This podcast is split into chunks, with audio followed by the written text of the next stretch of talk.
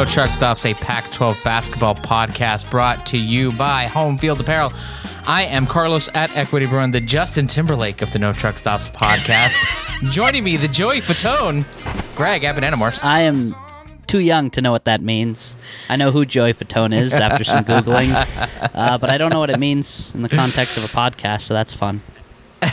and Avery at Brave Grapes. Who am I? Yeah, what who would you member be? of NSYNC am I? I don't know the members of NSYNC. You don't know? Yeah, I yeah. two That's a little. uh, Lance, there's Lance Bass, um, and I think those are the three. Lan- then there's a few others, I guess. Uh, JC, uh, I guess was one of them. Chris Kirkpatrick, never heard of him. The only three I actually know are Justin Timberlake, Joey Fatone, and Lance Bass. Lance Joey Bass. Fatone is like the random rando there. Everyone thinks is the worst one, I guess. um. Anyway, it was a fun fun day on Twitter that day. I uh, uh, I'm back from back. Uh, Japan here uh, over the past week and a half. I'm finally back. I'm ready to join you uh, join you all in talking about Pac-12 basketball. We got a fun episode of basketball ready for you. We'll talk about all the games over the past week, including Arizona, Michigan State, UCLA, Gonzaga, uh, Utah, St. Mary's, all of that. But first, subscribe to our YouTube channel. Like the video, comment away with your thoughts in the YouTube chat. Follow us and tweet us at No Truck Stops Pod on Twitter. Send in your questions and rants, and of course, podcast listeners, follow the show on Apple and Spotify wherever you get your podcasts, and leave us a five star review. Been bare on the five star reviews for whatever reason. Get a ton of people listening, but not not no five star reviews. Boy, people are boycotting. Um, even we're not even getting review bombed anymore. Uh, we should get to do something controversial to get review bombed Why are again. People boycotting us? Don't know. I have no idea. Uh, as always, we also have content on Patreon at notruckstops.com. Greg and Avery and Matt are going to do a deep dive preview of the UW Oregon game for the Pac 12 title game. That's going to be a lot of fun. We'll continue to have weekly football episodes, though, after that on Patreon after the season ends. So go check that out.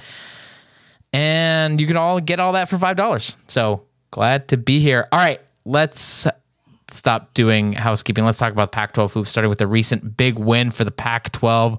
That's right, baby. We're starting with Utah basketball. Utah traveled to the East Bay to play St. Mary's and walked away a victor 78 71 in Moraga in a true road game.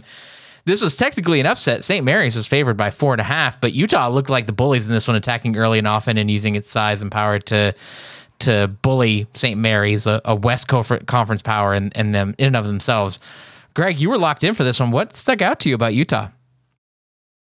Utah, I think, is going to be a team that is very good at beating teams who aren't that athletic and who don't defend all that well. Because um, what I- saw in this game was Utah was able to use their size in a way that they hadn't been in the two previous losses. Uh, they were able to do a lot that they hadn't been able to do in the previous ones. And of course, the shooting from Utah, which has been good all year, was good again in this game. I'm getting to the point where I think we can just count on that being something that Utah can do for the entire season. The shooting is great. Uh, the main thing to be encouraged by, if you're a Utah fan, from watching this game is Branden Carlson was pretty quiet. Uh, he started the game three for three, six points, and had one point for the rest of the game.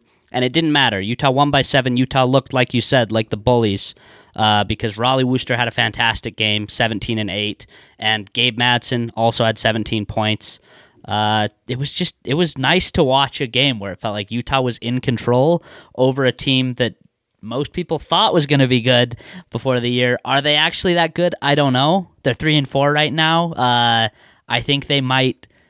The metrics li- might like them a little bit too much based on preseason data, but I don't know. I, I think this is an impressive win for Utah. This has me feeling a little better about them after the St. John's loss. There's just there's so many there's so many questions I still have because when this team has played the athletic teams that they played, which is basically just Houston and St. John's, they have looked bullied. They have they've not looked like the bigger team, despite being the second biggest team in the conference. I mean, not in the conference, in the country. Uh, and that worries me going forward when you get to conference play and you're going to play some athletic teams. At the same time, Keba Keita did not play those games, and I thought he was phenomenal in the 15 minutes he played against St. Mary's. He is a defensive. He's so good defensively. He is the best defender Utah has, and despite having like six inches lost between him and Branden Carlson and Lawson Lovering, it feels like he is a better defender than both of them. I wish I wish I could combine his defensive game with Lawson Lovering's offensive game. That would be an incredible player. Unfortunately, to have one on the floor, you're going to lose out on what the other one does well. But if Gabe is in that game, in those games, maybe Utah wins them, and that's what makes me feel okay. Maybe this actually is a great team. Maybe this actually is a real tournament team. But I'm still a little skeptical given the limitations that St. Mary's kind of has uh, versus the teams that Utah struggled with so far. Yeah, St. Mary's, by the way, just to give some context, they are. Uh, I think they're now 67th in KenPom. They are, to your point, Greg, three and four. They have uh, they lost to Utah, obviously, beat Davidson, uh, an okay Davidson team for the metrics uh, at home, and then lost three straight to Weber State, San Diego State, and Xavier. Uh, and by the score, didn't look very competitive in much of those games. So maybe not like the true test that we thought that game might be to start the season. I mean, St. Mary's certainly has some dudes. Like I really like Aidan Mahaney. Like he is a, an electric player. Outside of that, it doesn't seem like they have much else going on for them. So I have to contextualize that there. I will say though, I got a, I got a question for you, Greg, because I feel like I'm, I'm you know looking at the box score, sort of looking through some highlights. Uh, one of the things that was apparent to me is that they were pounding St. Mary's on the interior.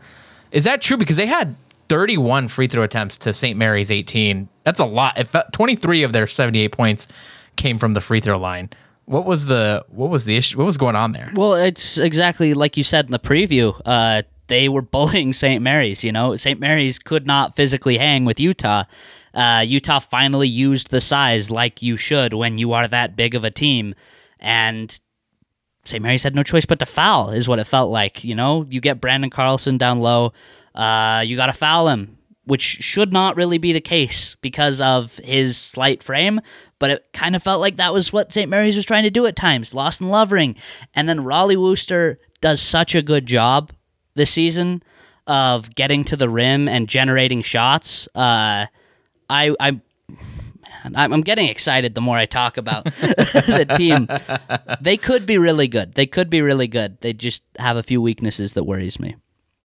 Yeah, uh, I'm I'm really curious to see that the, the, shooting seems like it's coming to fruition. Uh, Cole Bajema, a nice shooting night, two for four from three. Rollie Worster himself, two for four. Gabe Madsen, two for five. Like if you've got three of the, those three dudes shooting, uh, you know, four, five threes a game and hitting at a 40, 50 percent clip, uh, it's it's pretty dangerous. Um, so I'm really curious to see what they do. It doesn't seem like they have much depth. You know, I mean, they do and they don't. Ben Carlson, Gabe good productive players after that. Hunter Erickson, Luka Tarlac. I'm not sure how much you're getting out of those guys. So kind of a tight rotation in this one, but good for good for Utah. And the we're depth, go, we're going, Greg. The depth with these this team could be getting better. Uh, Wil Exacte is hurt right now. Has been uh, hurt. That's right. We don't know exactly what's going on there. Apparently, he got hurt. Was almost back. Exactly. Sorry. uh, apparently, he's picked up a second injury. Uh, Craig Smith says they don't really know when he's going to be back which is concerning. Uh, and then Deivon Smith, who is a transfer point guard. Uh, yeah, where's his, what's his eligibility situation here? Exactly. They don't have a waiver yet. They say Okay. they think they're going to get one soon, but they don't know. If he plays, I think it'll make a massive difference because right now they're trying to have Hunter Erickson be the backup point guard, and I don't think that is. It doesn't really work. That's not what he is. He's more of a shooting guard. Uh, he's not the facilitator that Rollie Worster is. And I think Dave, Deivon Smith is going to be able to provide that as well as some real athleticism. I think he will immediately be the most athletic player on the team, which will help a lot because Utah doesn't really have that on the perimeter right now. Gabe Mad- Gabe Madsen is electric, but defensively, I don't think he's providing the uh, the quickness that I'd like. You know, he's not great. I think Deivon Smith is going to be much better in Yeah. that spot. Uh, defensively, and it'll help with the depth, like you said. That way, foul trouble won't be as big of an issue as it could potentially be. Speaking of foul trouble, this is a tangent. Lawson Lovering picked up two fouls immediately. Like within a minute, it felt like he had two fouls. Yeah. And he basically, like, the rest of the game, while fit playing through foul trouble, he was great. He did such a good job of not forcing uh, Craig Smith to take him out of the game. Uh, he only played 16 minutes looking at it now, and he finished with four fouls. But watching the game, I felt like pretty impressed with the way he wasn't getting baited into doing stupid contests and getting fouls or getting stupid blocks trying to draw, draw charges. Uh, I've been impressed with Lawson Rutherford. I think he's improved a lot from like the first few games of the season where I was not impressed with him to the point where I am very happy to have him starting and I think he's an asset for Utah rather than a liability in the starting lineup. Yeah, lots of size on that lineup. You got Lawson Lovering at seven one, Branden Carlson at seven foot. You're like wondering how they're going to use that, but uh, it seems like Lawson Lovering starting to fit in. Craig Smith's trying to fi- starting to figure out how to incorporate those two. Uh, fun stat here: Utah Hoops is 38th in KenPom right now, which is great for them. That's their highest KenPom rating since 2017 when they peaked at 30 34th. That's crazy. Um, more importantly, though, Utah Hoops is 38th in KenPom. Utah Football is 36th in SP Plus. Uh, any guesses as to the last time? Hopefully, y'all didn't read the show notes. Last time Utah Hoops finished higher in KenPom than Utah Football did in SP Plus When they in went to the Sweet season. 16, right? I What read year the was show that? notes. Uh, okay, what Wasn't year that was? 2015, I think, is when they went to the Sweet 16. yeah. Uh, 2016 actually. 2016. Uh, um, that was the last time that Utah hoops finished higher in KenPom than Utah football did in SP Plus. Uh, Utah football that year finished 35th in SP Plus. Uh, back then it was S and P Plus, and Utah hoops finished 33rd in KenPom. Uh, right now, Utah is 36th in SP Plus. They got a bowl game to go, and as we discussed, Utah is 38th in KenPom. So, kind of interesting. I don't know. Fun little, fun little storyline. Is Utah basketball better than Utah football this year? It'll be, be kind of, be kind of fun. Nice, nice uh, reversal of fortunes here. Uh, all right, let's move on to talk about some other big results here. Starting with USC, they went one and one over the past week. They beat a, a pretty okay Seton Hall team last Thursday on Thanksgiving, but then followed up that up with a crushing loss to Oklahoma the next day. Oklahoma, actually a pretty good team. They're 22nd in KenPom, so perhaps not too disappointing of a loss, but this U- this USC team I think has higher aspirations than just playing the number 22 KenPom team tough. Maybe I'm wrong uh, about you know thinking about USC. Maybe might be disappointing, but are you worried about USC yet, Greg? You were the, you were really high on them after they kind of lost a, a dumb game to UC Irvine. You- Are you worried about them? You feeling all right about them? Feel like this is fine? I have grown worried. Um, like you Okay. said, this Oklahoma team is good, and Porter Moser is a good coach. You know, he did a great job with Loyola Chicago when Utah was doing their coaching search. He was my dream hire. Uh, He's a lot Yeah. of people's dream hire. So it was I like I I think it's a fine team to lose to, but like you said, I also think USC has higher aspirations this year, and it's the way they lost this game where it just was very clear, okay, Oklahoma's a much better coach team even though USC has much better players. And I was hoping that Andy Enfield would be a little better. Like I wasn't expecting greatness from him. I wasn't expecting him to just scheme up wins, kind of. You know, I wasn't expecting him to make the sum of the uh, the players greater than the sum of their parts. But I do think he is kind of making them less than the sum of their parts, and I was kind of I was hoping for even. You know, I was hoping for Yeah. him to be adding nothing, subtracting nothing, and I kind of think he's subtracting something because it's just so uninspiring to watch USC so much of the time. And I, Yeah. I, I hoped it would be better than this. Maybe this changes if they get Bronny James. Maybe this changes. But uh, I'm going to be tabling my USC excitement for now because uh, I'm, I'm pretty disappointed uh, after how this went. Like, it just felt like a lot of guys trying to create for themselves. Isaiah Collier is unfortunately not good enough to have the load that he's had so far this year. Like, he's great, but he's also a freshman and he makes freshman mistakes. I don't know how many turnovers he had in this game specifically. Uh, I don't think it was as many as he's had in the past, but over the course of the season, there have been a lot of turnovers. He had six. Six. Yeah, that's- oh that's a wow. lot, Okay, so yeah. that's basically that's on par for how much he's been doing Yeah. in most games. It's like he has moments of greatness, but also these turnovers, and I think it's on the coach to not put that load on him, not put this freshman in a position where he'll have six turnovers. Uh, so yeah, I'm I'm worried about USC. It really feels like the the offense is pure relying on Isaiah Collier to create stuff for himself and other and other uh, uh, his teammates. And to put that on an 18 year old is is tough. Um, it's it's a lot that he's being asked to do. And frankly, it doesn't look like he's getting much help from his coach schematically. Uh, he's certainly getting help from his players. I think Boogie Ellis has been totally fine. Um, I think he's been a great scorer as he has been the past couple of years, and and especially last year. But Isaiah Collier is being asked to to carry a hell of a load. You're right, Greg. I think that is absolutely fair. Um, he has had. I'm just pulling this up here. Uh, over over. I mean, this has just been his season so far. They've only played seven games. He had six turnovers against Oklahoma, five turn- turnovers against Seton Hall, four turnovers, seven turnovers, four turnovers, six turno- turnovers. Now he has a high usage rate. Like his his usage rate is um, extremely high, and so the turnover rate is a little bit lower, but it's not. Um, it's not. It's still not where you would want it to be for your starting point guard. And again, that's just because he's being asked to do a lot right now. Um, it really does feel like the offense result revolves around Isaiah Collier. And while I totally get that as, you know, the most talented player on this team, and he's certainly capable of scoring in bunches and creating for other people, I'm not sure that it's translating well right now for USC. USC in each of their seven games this season, this is, um, you know, one of the watching Mick Cronin pressers for like four years now. Uh, the thing that Mick Cronin always talks about is uh, getting offensive rebounds and getting turnovers and limiting turnovers and increasing, but thereby increasing the number of shots you take. In each of the past seven games, USC has either been out rebounded on the offensive glass or they have turned over the ball more than their opponent or both. Um, and that's that's bad.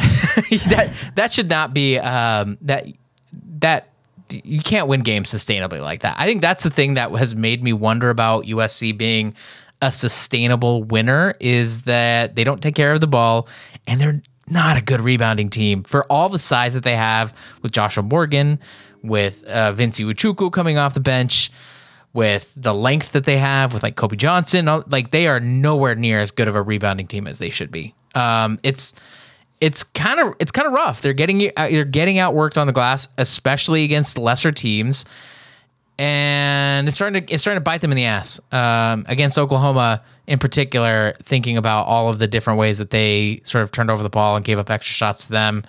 It looks like it was what is this sixty they took. Uh, Oklahoma took 60 shots. USC took 56, 57.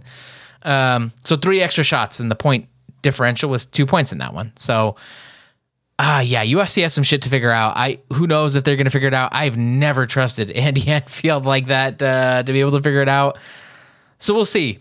Um, that was a tough game for them to lose to Oklahoma, and, and again, they have higher aspirations.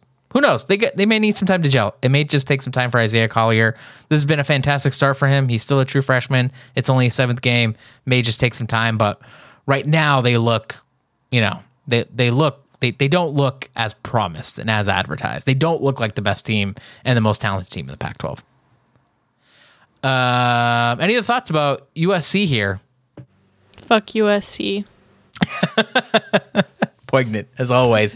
um, yeah, no, I mean, I, I, I think this USC team is uh, annoying as hell. Uh, our, our homie, our homie Emily was uh, talking about how how USC is just an absurdly annoying team. I'm not quite sure what she meant by that, but like, it's just that they're so goddamn talented and so undisciplined that they can get away with a lot of stuff uh, just because they have Isaiah Collier, Boogie Ellis, Kobe Johnson, DJ Rodman, Joshua Morgan, Vince Iwuchukwu, all fantastic players. Um, and, you know, they can get away with having a negative turnover differential. They can get away with being out rebounded on the offensive glass. So, yeah, we'll see. We'll see how that goes. Uh, all right, let's move on. Talk quickly about another big game. What ha- in the Pac-12 that happened in what felt like 10 years ago, honestly. Uh, but it was just last week during Feast Week. I can't believe I missed Feast Week. I'm never going on vacation during Feast Week again. I fucking love Feast Week now. Uh, um, Arizona beat the now 19th ranked team in KenPom, uh, Michigan State, 74 68 in Palm Springs. The Cats jumped out to a big early lead, but the Spartans battled back to make this one close late. Uh, five different Arizona plays, er, players scored in double figures. That's kind of turning out to be a bit of a trend here feel like this is that's, it's a pretty frequent occurrence. But Greg, did you get to watch much of this one? And if so, what did you think of Arizona?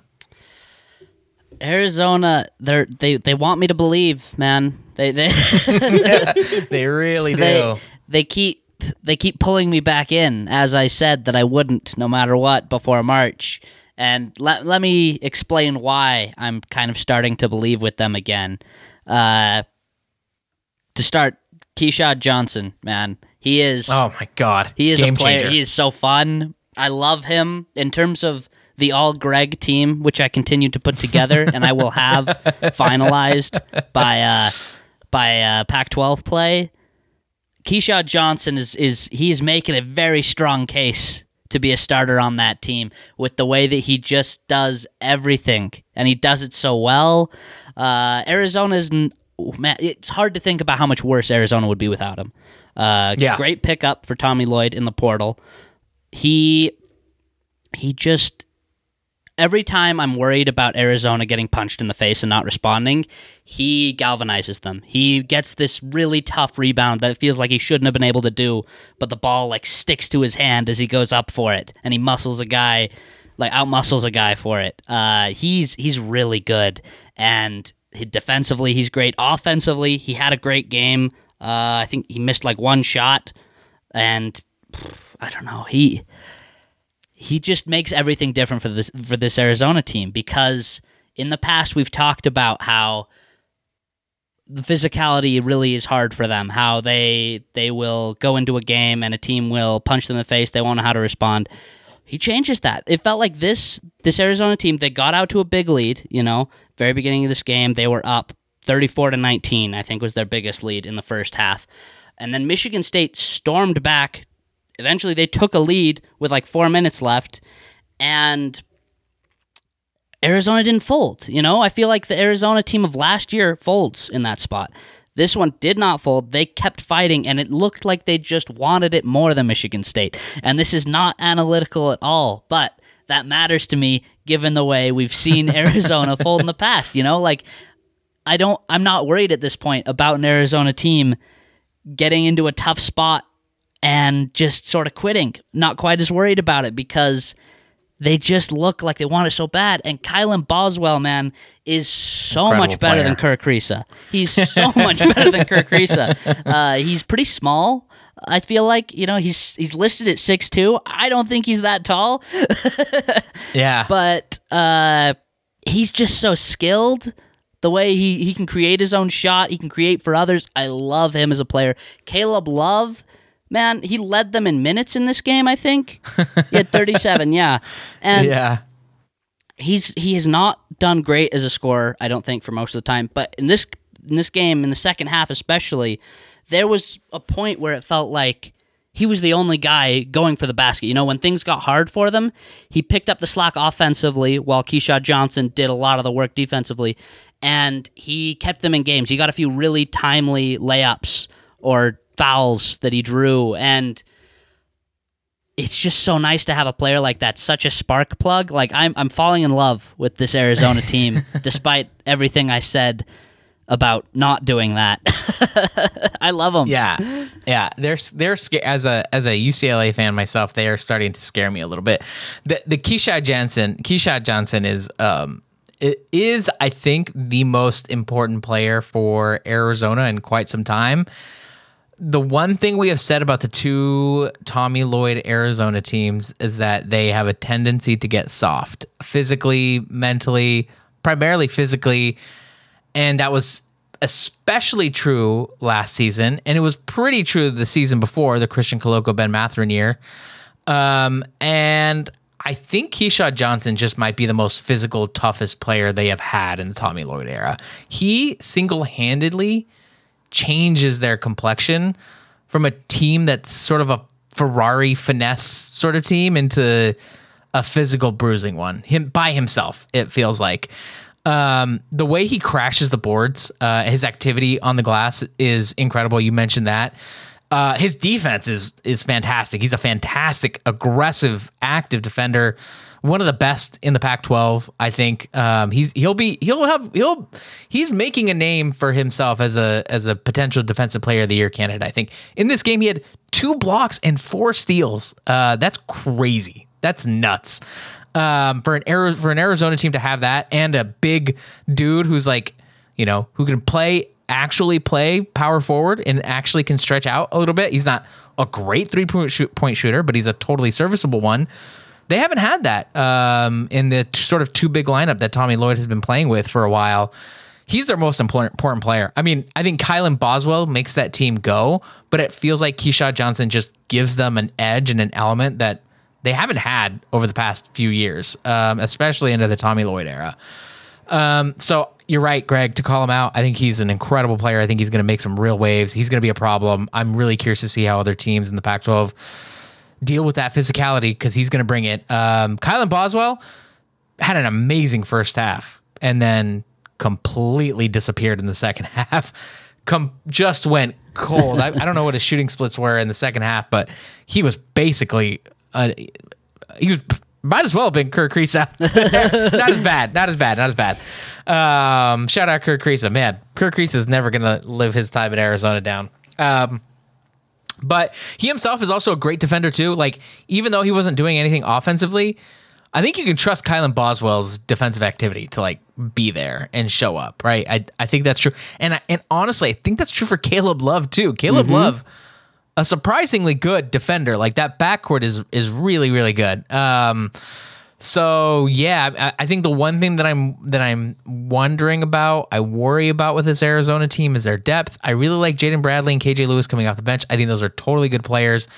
Um, I, I think they are completely serviceable. But after that, uh, after that is where things start to get dicey. They're basically running an eight eight man rotation now here in late November. Um, Mote Motias uh, Krivas, Is that how you say his first name? Yeah, Mo- Motias Krivas, Motias, yeah, Motias, yes, I got that right. Um, Krivas, uh, you know, totally fine, totally serviceable. I'm not sure how long you can sort of lean on him uh, in these moments. I think he he was really good in, in the minutes in the spot minutes that he pro- provided. I'm not sure how sustainable if you know you can get get 20 minutes out of him. Give uh, Jensen and uh, Oumar Ballo a bit of a bit more of a blow, though they only played 30 and 26 minutes, which is totally reasonable. I worry about their depth, though. Uh, I do worry about their depth um, and what happens to one of these players when they're banged up or can't go for a game or, or something like that. I'd be curious. So going with a, a short rotation early, we'll see how that pays off for Tommy Lloyd. Did it somewhere in the middle of last year, doing it pretty early this year. We'll find out. Any other uh, any other thoughts about Arizona? They're the best team in the conference, and I don't think it's close. I think that is. Yeah. I think that is. I think that's true right now. Yes. Um. So we'll see. We'll talk a little bit more about our top four, but Arizona looks uh looks pretty scary. All right, let's take a quick ad break, and when we come back, we'll talk about the rest of the slate rapid fire and rank the four best teams in the Pac-12. Don't you dare go anywhere. Pac-12 sickos, I finally got my UCLA bomber jacket from Home Field Apparel, and this shit is so slick. Totally worth the wait. It is absolutely gorgeous. It's hefty. It's perfect, it's, uh, especially for the uh, winter months that are coming up. This jacket is super well made, super comfy. I will absolutely be wearing this to any and every UCLA basketball game I go to, and maybe some other non UCLA games too. Think that would be kind of funny. Uh, Home Field has bomber jackets for dozens of other schools if you're not a UCLA fan, including several Pac 12 schools like Arizona State, Colorado, USC, Washington State. Uh, and several others, but you might want to nab one quick because they do seem to be selling out fairly quickly. Arizona and Washington, for example, have had their bomber jackets sell out already. So go check it out at homefieldapparel.com. My only other note is that you might want to buy these in a size larger than you normally do. They do run pretty small, so try getting one in a size size larger than you normally do. Even if you get one that doesn't quite fit though, Home Field has been super accommodating when it comes to exchanges. I got a bomber jacket in my normal size and it was a little too small and the Home Field team hooked me up with a quick and easy exchange just like that. Uh, it was fantastic experience. Anyway, these jackets own. Get yourself or someone you love one of these. I am certain they won't regret it. Thank you to Home Field for creating these beautiful Pac-12 bomber jackets and for sponsoring this podcast. All right, we are back. Let's talk a little bit about the top of the Pac 12 and do some level setting because we now have a good chunk of games under our belt here to get a sense of what these teams are. And what I thought we could do is talk a little bit about who we think is in the top four of the Pac 12 right now.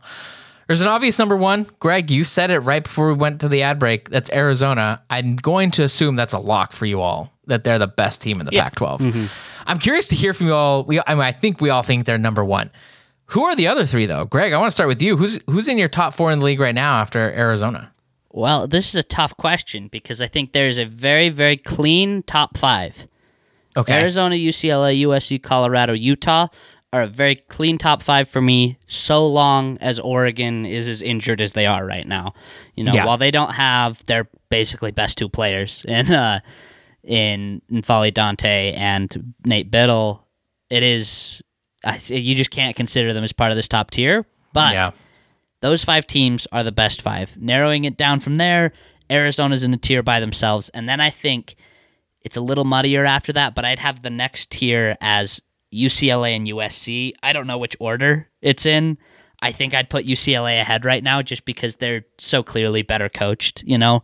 Uh, Mick Cronin's so much better than Andy Enfield. It's it's not even funny. But uh, after that, I think Colorado and Utah are very close. I think I'd give the edge to Colorado for the fourth best team because, as I mentioned with before, Utah has weaknesses that I think are harder to overcome than Colorado's. I think Utah's lack of athleticism will always be there. I think Colorado's issues that me and Reed talked about a lot last week. Um, after that Florida State loss. I think Colorado's issues are one like they're pretty surmountable, you know. I think those are ones that will as they get through the season, they'll be better by the end of the season. I think they'll be able to fix those. And Tad Boyle, I think we all agree is a great coach, so I expect him to fix those issues. And they have the best player, I think, in Tristan da Silva. Although maybe Branden Carlson's he's been better so far this year. He's been better so far this year, so maybe that changes. But I think I'd have Arizona, then UCLA, then USC, then Colorado, which happens to be the exact order KenPom has them, but I promise I did not pick them just because KenPom has them in that order. What about you, Avery? You feel like that's how you'd rank them? What, what would you do with these? I agree How would you with get to Greg a top four? that there's a top five, and I disagree that Colorado should go above Utah. I Mm. think fuck Colorado. First of all, I alone am keeping the Rumble and the Rockies Colorado Utah basketball rivalry alive. I fucking hate Colorado. I do not like Tad Boyle. He just gives me creepy, weird vibes that I can't back up with any evidence. But I'm sure something will come out in the next five years, and I can say I told you so. No, I really like this Utah team. I agree with like the le- athleticism issue, but I'm a homer, man. Nothing sucks me in quite like having fun watching Utah basketball. I just I just have to. And it's just because I prefer Utah more. I I just it's out of hate. I do not like Colorado. I like Utah. Utah's my fourth best team. Yeah, that's that's valid. I mean, Colorado has some. I, ah, I, don't- I, I don't know what to think about Colorado after that Florida State game. The thing is, is that KenPom counts that as a neutral site game. That's that's one that you would call semi away, um, because it was in Daytona Beach, Florida. Florida State, Tallahassee's not yeah, that far that's from Dayton. So it's not a. I don't think that was a true neutral site game. Um, and Florida State's not bad. They're not great, but they're not bad. So, but still, right? It uh, it was a bit of a a bit of a shock. Colorado's got. I mean, in about thirty minutes here, Colorado's got a big prove it game here against Colorado. Their rivals, Colorado State. KenPom has them as a four point dog. Um, so a great opportunity for Colorado to try to fix some of their perception issues after you know kind of a bumpy start to their um to their season i uh, man it's hard to call a team better coach than Col- so here's what i have Arizona is obviously number one i think they have the best blend of talent and coaching um, and experience i think those three things are the things i'm really thinking about talent experience coaching I don't think Arizona is the most talented team in the conference. I think that's honestly it's between USC and UCLA. I've been really impressed with UCLA's talent, but UCLA is by far the least experienced, if maybe the best coached. Um, USC pretty rel- pretty experienced, really talented, not really well coached. So I'm, I'm giving obviously the edge to Arizona because they have the best blend of all three of those things. it gets dicey after this. I think I am on UCLA number two. I think what they did against Gonzaga, uh, after what they did against Marquette, and then the Chaminade game kind of sandwiched in between those was sort of my revelation that oh, this team is ahead of schedule. And I heard you and Reed talk about that last week, Greg, about UCLA being ahead of schedule. That was before the Gonzaga game, before the Chaminade game. Um, they have since proven they're very ahead of schedule. I was sort of uh, thinking that this the next few months of UCLA basketball until conference play and maybe even in halfway through conference play were going to be rough. That they were going to get blown out by some really good teams. That they were going to get their ass kicked. I think they kind of did get their ass kicked by Gonzaga, but they they hung they hung tough uh, despite looking like clearly the the the worst team on the floor. Um, it was not a fluky. I don't think it was at all a fluky sort of game where they were lucky to be in it. Um, it felt like they they battled uh, and and battled tough.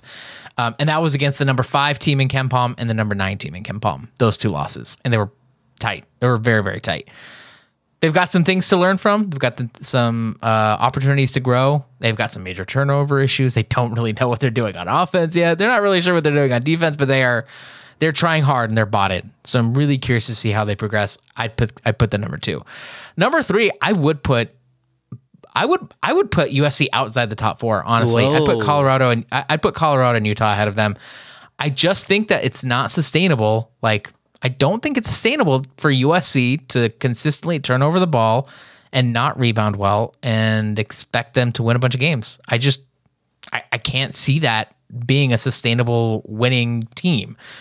Utah, I think, has bits and parts of it that do feel sustainable to me.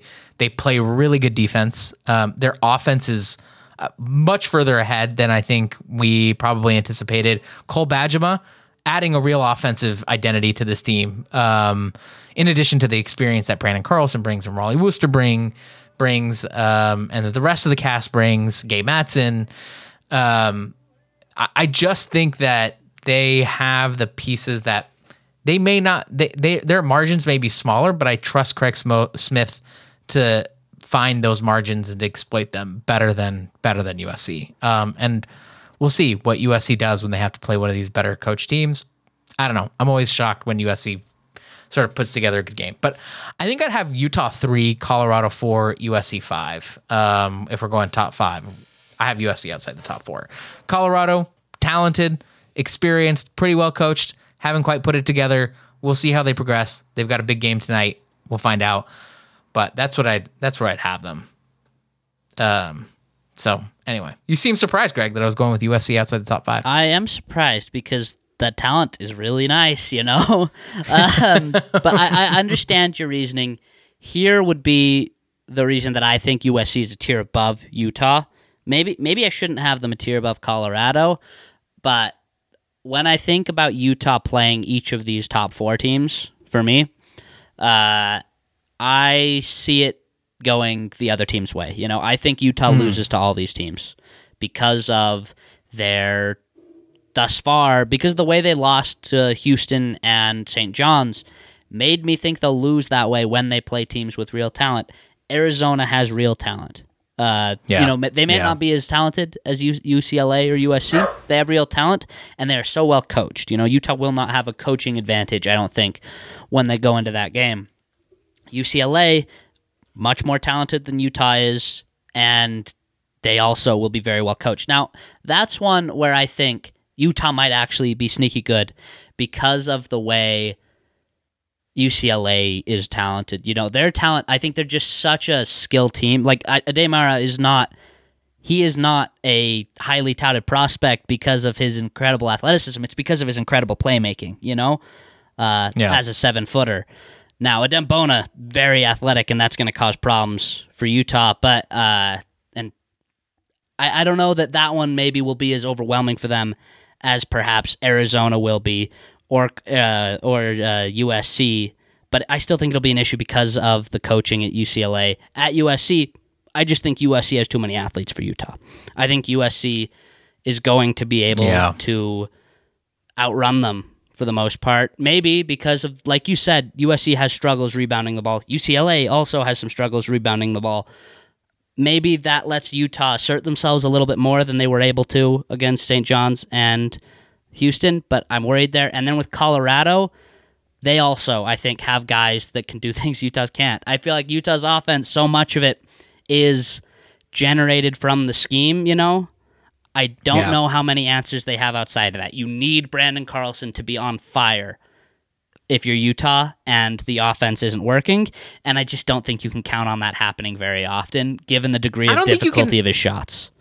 I don't think you can count on that on a night in, night out basis, but we have seen before Branden Carlson hit 30 points, you know, off like 15, 20 shots. He can do it. Uh, it's, it's- just he it's K- takes I- such hard shots. Yeah, he does. And but I don't think Utah's offense relies on that nearly as much as it did Oh over no, no, no! It's so much better than last year. But what I'm trying to say is like Utah's offense this year, and we saw it perfectly against St. Mary's. Is it's humming? It's working great.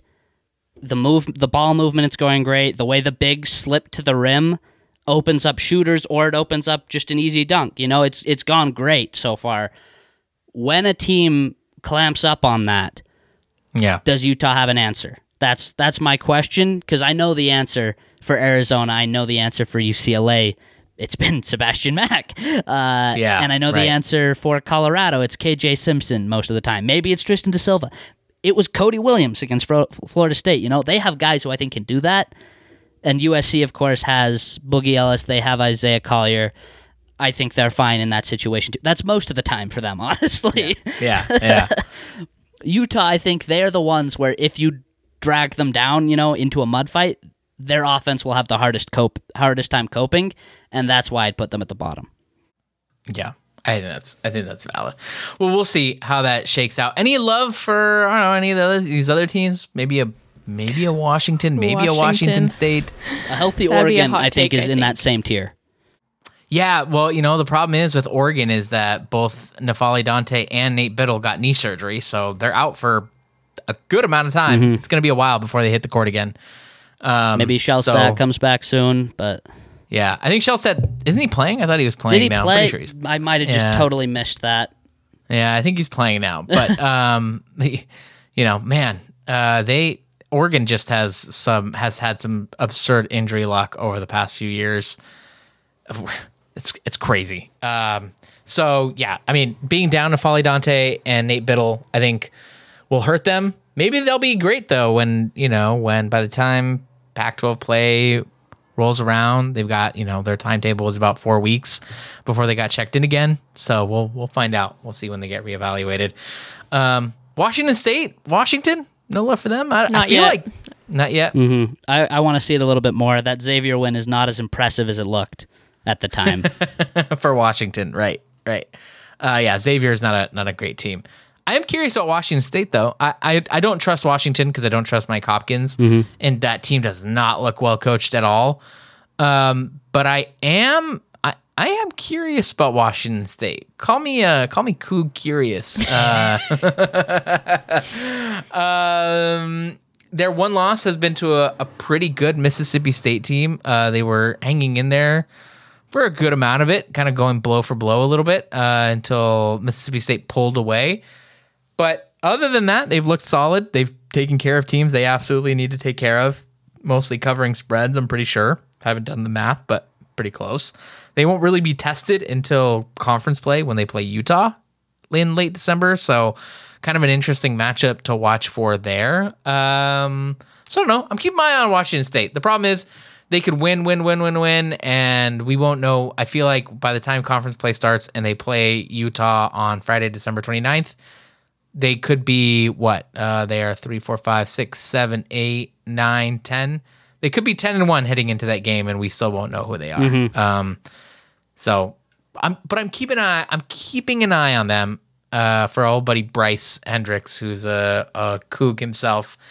Um, we'll see what happens. So we'll, we'll we will find out. All right, that is it for our talking about the top four. Let's move on to talk about the rest of the slate. Rapid fire.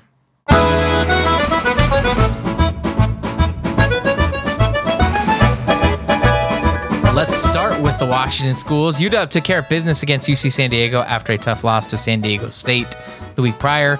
Meanwhile, Wazoo went 2 and 0 over the past week. taking care of business against Grapes Utah Tech and Eastern Washington. UW, number 59 in KenPom. Wazoo, right behind at number 60. An evenly matched pair here. Avery, who do you like right now more, UW or Wazoo? You just said it, but I do not trust Mike Hopkins at all. Like, I don't know if he can do anything to convince me he's actually a good coach. I like Kyle Smith a lot better. Um, Washington State beat the shit, beat the shit out of Utah Tech, and they also had a really good game against Eastern Washington, where Myles Rice had an insane game, 28 Yeah. points. He just went crazy. It was a really fun game to watch. Myles Rice has been awesome, and you know, again, must we've said it before, we'll say it again. He this is his first season back from fighting cancer and beating it. So Yeah. good for good for Myles Rice. Great to see him balling out. Greg, you got a preference here between UW and Wazoo? I, despite the major coaching discrepancy, I think I'm going to go with the major talent discrepancy because I think UW's roster is significantly better. Ah, I, I love so many of those is. players, but so I, I think I'd go with them just because there's a lot of players I love on that team. I think when they play each other, I, U, U- UW will just win a real ugly one because Keion Brooks can do things nobody on Wazoo can do. But if Wazoo finishes ahead, I won't be shocked at all. Yeah, Mike Hopkins is truly a criminal, man. Uh, Oregon suffered two brutal losses this past weekend, losing at Santa Clara 88 to 82 on Friday, November 24th. And they followed that the next day with a 99 91 loss to Alabama at Emerald Coast Classic. Obviously, as we said before, no N'Faly Dante and Nate Bittle in either games. Oregon now drops to number 51 in KenPom. Greg, are you. Uh, are you, are you holding out hope for Oregon? You feel like these are encouraging games without their two bigs? You feel like you know they're discouraging you're just not going to think about oregon until they're healthy I think they're encouraging games. Santa Clara might be good. yeah Right? santa clara's yeah they're like, you know, and Alabama is good. So they didn't get blown out and they looked like the last few years Oregon's been hurt a lot and that has significantly limited them. They have also just looked like trash, you know? yes They, At no point have I enjoyed watching them play. I've kind of liked what I've seen from Oregon so far this year. It's not been great, but I also don't think it is as bad as it was before, which makes me think once they're healthy, they're going to be a force. Will they get healthy? I don't know, and so I'm probably just not going to think a lot about Oregon until we get to that point because if they're not healthy, it's probably not worth having the conversation. yeah Uh, a few other results here. Stanford had a hilarious week at the Battle for Atlantis. They lost to Arkansas in double overtime, then lost to Michigan in a very close game by five, and rounded up their time in the Battle for Atlantis by getting its fucking teeth kicked in by Northern Iowa 73 51. Avery, thoughts on Stanford? Stanford. it's just Stanford funny. disease in basketball means something completely different. It's so bad. I, it's entertainingly bad though. honestly, Greg, thoughts on Stanford? You watched the Stanford Arkansas game, if I if I heard correctly. The Stanford Arkansas game was a ton of fun. I loved watching that game. At least I would have loved watching that game if I wasn't rooting for Stanford while I watched it. It fucking sucked to watch as a Stanford like supporter because god, they wanted to lose so badly. They just they tried so hard. They kept trying to give Arkansas the game and Arkansas wouldn't take it. Somehow, uh, who hit the ma- somebody, I can't remember who, wild buzzer beater to tie the game, send it to overtime. and then, of course, the beginning of overtime, it was just very clear okay, Arkansas is better. They're not going to, Stanford's not going to do anything. It was so frustrating to watch. Like, at that game made me decide I can't I can't ever believe in Stanford for anything again. It's just it hurts too much. Um, Stanford had a 90.8% win probability with 35 seconds to go in this game when they were up four. It was it was it was a nightmare. It was a nightmare. Crazy stuff. Um, you know, this these losses would be encouraging if they like went and took care of business against Northern Iowa. And I get that it was their third game in three days, but that was true for Northern Iowa too. it's Northern Um, Iowa. yeah, that was that was bad. Where is Uh, Northern Iowa? Haase has Yeah. to get fired after this. He can't keep getting away with this. Uh, you say that, you say that, but I just I feel like I've said that for many years at this point. So, yeah, brutal, brutal stuff from Stanford. God, Jerod Haase is a train wreck. Yeah, how Absolute is he still there? Yeah, it's, yeah, it's true for every Stanford coach. It feels like. Uh, moving on here, Cal also had a rough week though, somewhat understandable. They lost to Reed's Tulane Green Wave on Wednesday, and then fell to San Diego State on Saturday in overtime. Meanwhile, ASU split its two games at the Vegas Showdown, getting its ass kicked by BY Poo, and then beating a reeling, reeling Vanderbilt basketball team with uh, head coach Jerry Stackhouse on the hot seat. Moving over to the women's side Wait here, one second Pac-12 before we move on. Okay. I do want to just mention something from that disgusting ASU BYU game. At the end of the game, a BYU player punched an ASU player in the face. Wow, I did not hear this. I, I was clearly I was way out of the country. My goodness. It was very What was late at night, but oh, I, I can't remember the name. Let me go to Arizona's roster to see if I can remember which one of them it was. But they get tied up, the BYU player and the ASU player, at the end of the game. And uh, let's see. Oh, I do remember this. I do remember hearing about this. I think it was Akil Watson. But uh Atiki Ali Atiki? oh no, that, yeah, that's who think- it was. It was it was him. Yeah, and the BYU player as he's getting up just hits him in the fucking face. Dirty ass team Jesus. BYU.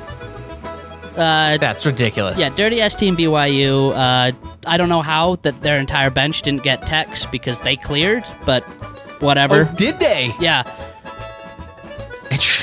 That that typically means they're all ejected. yeah. Um, I, I, I think it was just the end of the game, and the ref didn't want to fucking they, deal with refs it. Let it go. But yeah, fascinating, crazy stuff. How they got away with that. Well, good to know. Arizona State also imploding, I guess. Uh, Cal, I already said Cal. Uh, moving over to the women's side, Pac-12 women's hoops has gone mostly chalk, with the exception of a tough Colorado loss to NC State on Saturday. That Buffs got blown out, 78 to 60. UCLA, they had a top 15 win over UConn, though UConn was marred by some injuries during that one.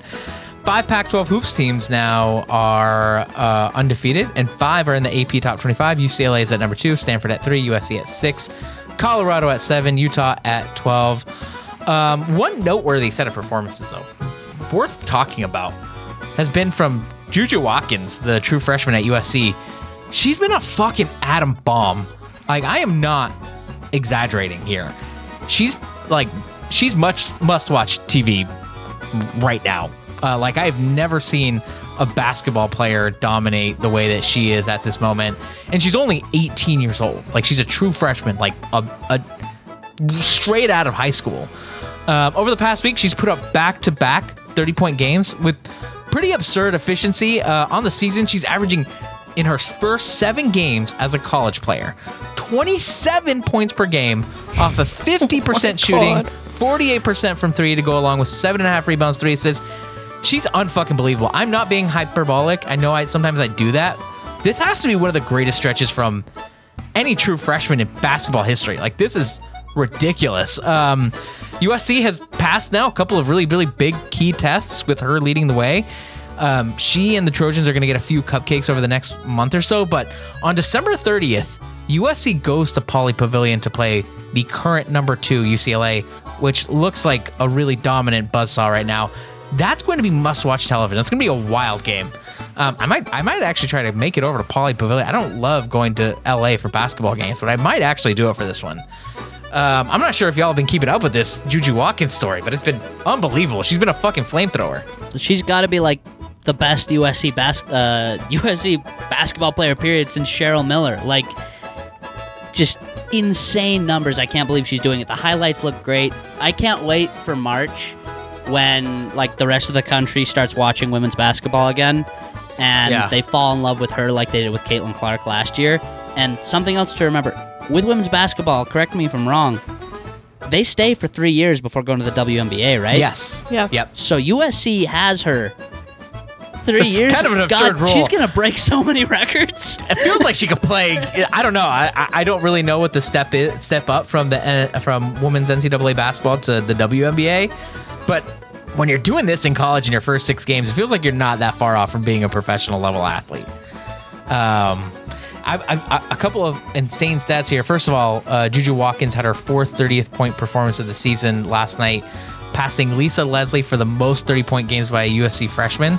It's game seven right now. Um, we're, we haven't even we're not even we're like barely halfway through non-conference play, and then another crazy one. This is this is a wild one. This is strange. I'm not sure if you saw, y'all saw this. Juju. This is from Opta Stats.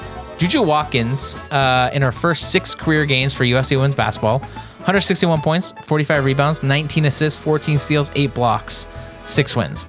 In the last 20 years, only one other NBA, WNBA, Division 1 men's or women's player has reached all of those numbers over any 6-game span. It's LeBron James. Crazy shit right now from Juju Watkins. A Juju going nuclear for a USC sports team. I sh- I do not have I do not have war flashbacks right now. This Juju might a- might actually be way better, which is crazy because that Juju was ridiculous. Also Um, off topic, but Henry Kissinger died, and I feel like we should all No cheers shit. to that. Oh, hell yeah. wow. Wow, man. God. I feel like people have been waiting on that one for a long Yeah. time. Oh yeah. Feels like every year I'm like, did it happen? Is he actually going to do it? Okay, cool. Rest well, piss. go read all the go read all of the uh go read all the the stuff that's going on about Henry Kissinger. Truly, truly evil person. Uh, a really sick, disgusting individual. Um. Anyway, guess that's how we're ending that. Um. Anyway, go watch Juju Watkins. Uh. We're not gonna again. Probably no like must see games other than just to watch her dominate. But December thirtieth, gotta we gotta do something. That's a that's an absurd that's an absurd game coming up. So. All right, a couple games here that I think probably worth paying attention to for us. Uh, let's see. I didn't I didn't write them down. I didn't prepare well here. Uh, obviously, we've got Colorado State playing Colorado. Uh, we will be at another big game on Saturday. Gonzaga, USC, another big prove it opportunity for USC. Gonzaga already took care of UCLA. Can USC fare any better? That's on Saturday. Uh, and then on um, I I think that's all I had. I think those are, that's the only notable game. I guess if you're, I guess Washington, Colorado State actually could be intriguing now if we think Washington is an is an interesting basketball club. I guess we'll find out. Um, on the women's side, this is horrible content that I'm just scrolling through to see if there's any good games on here. There's not. They're so much better than every fucking team. Yeah, they really are. I guess it, maybe Arizona UNLV on the women's side. BYU Utah. Is BYU any good? BYU women's hoops? I heard that they have a player who is averaging like 14 points per game, who's pretty good, who almost came to Utah. Uh, Okay. And that's all I know. Okay, well they play Utah and BYU play on Saturday as well. Um, other than that, maybe like UCLA Arkansas. UCLA will probably be big favorites in that one. So, you know, I guess keep your eye on that. But yeah, we're, we're in a really dearth for games here. I'm, I'm itching to get to non to the conference play. We got to do something about the non-conference. Like, I, so here's the thing: non-conference is brutal, but it's also like I don't want a situation where like only the big brands play one another. Like I would hate that because Yeah. that's what we're going with with conference realignment. But it does feel like with basketball, both men's and women's, you get a lot of really poopy non-conference games. Like I know that there's some great women's teams out there, but I think I, you know, they're not playing each other yet. You know, you get a couple here and there. Um, so I don't know. We'll see. Maybe we'll get some good games uh, later on. Any any games y'all are looking forward to? Are y'all excited for USC Gonzaga? We're gonna catch that one in person. Oh yeah, I keep forgetting we're gonna be there. That- Yeah. that- I haven't been to a shit. basketball game in so long. I'm so excited. That's so soon. Yeah. I didn't even realize it. Oh, this is going to be fun. Yeah, yeah. in three days. yeah, three days. Crazy stuff. All right, well, that's it. That's all we had. Thank you all for tuning in. Thank you all for listening. Remember, we'll be back here Sunday at 9 a.m. Pacific to recap week uh week recap the Pac-12 championship game, the final ever Pac-12 football game. That one's actually the real last Pac-12 football game. So we'll recap that. Uh, we'll be talking about that game. I think we'll be at that game. I know we'll be at that game. Don't want to advertise it that widely. Don't want uh, piss bags at us. Uh, and then we're going to be back here again next Wednesday at 5 p.m. Pacific uh, to talk about more Pac 12 basketball. But for now, that's Joy Fatone. I'm Justin Timberlake. That's Avery at Brave Grapes. Thank you for subscribing on you uh, to our YouTube channel. Thank you for listening. Thank you to Homefield for sponsoring this podcast. And remember, there are no truck stops here. Not even one. It makes you choke. The crowd buys in, the coffee's kicking, and my patience are wearing thin. Said I'm lonelier than a single sax on a quiet city street. Things aren't always side of the street. And I don't mind if the sun don't shine. Cloudy weather suits me fine. Pouring up the best wine.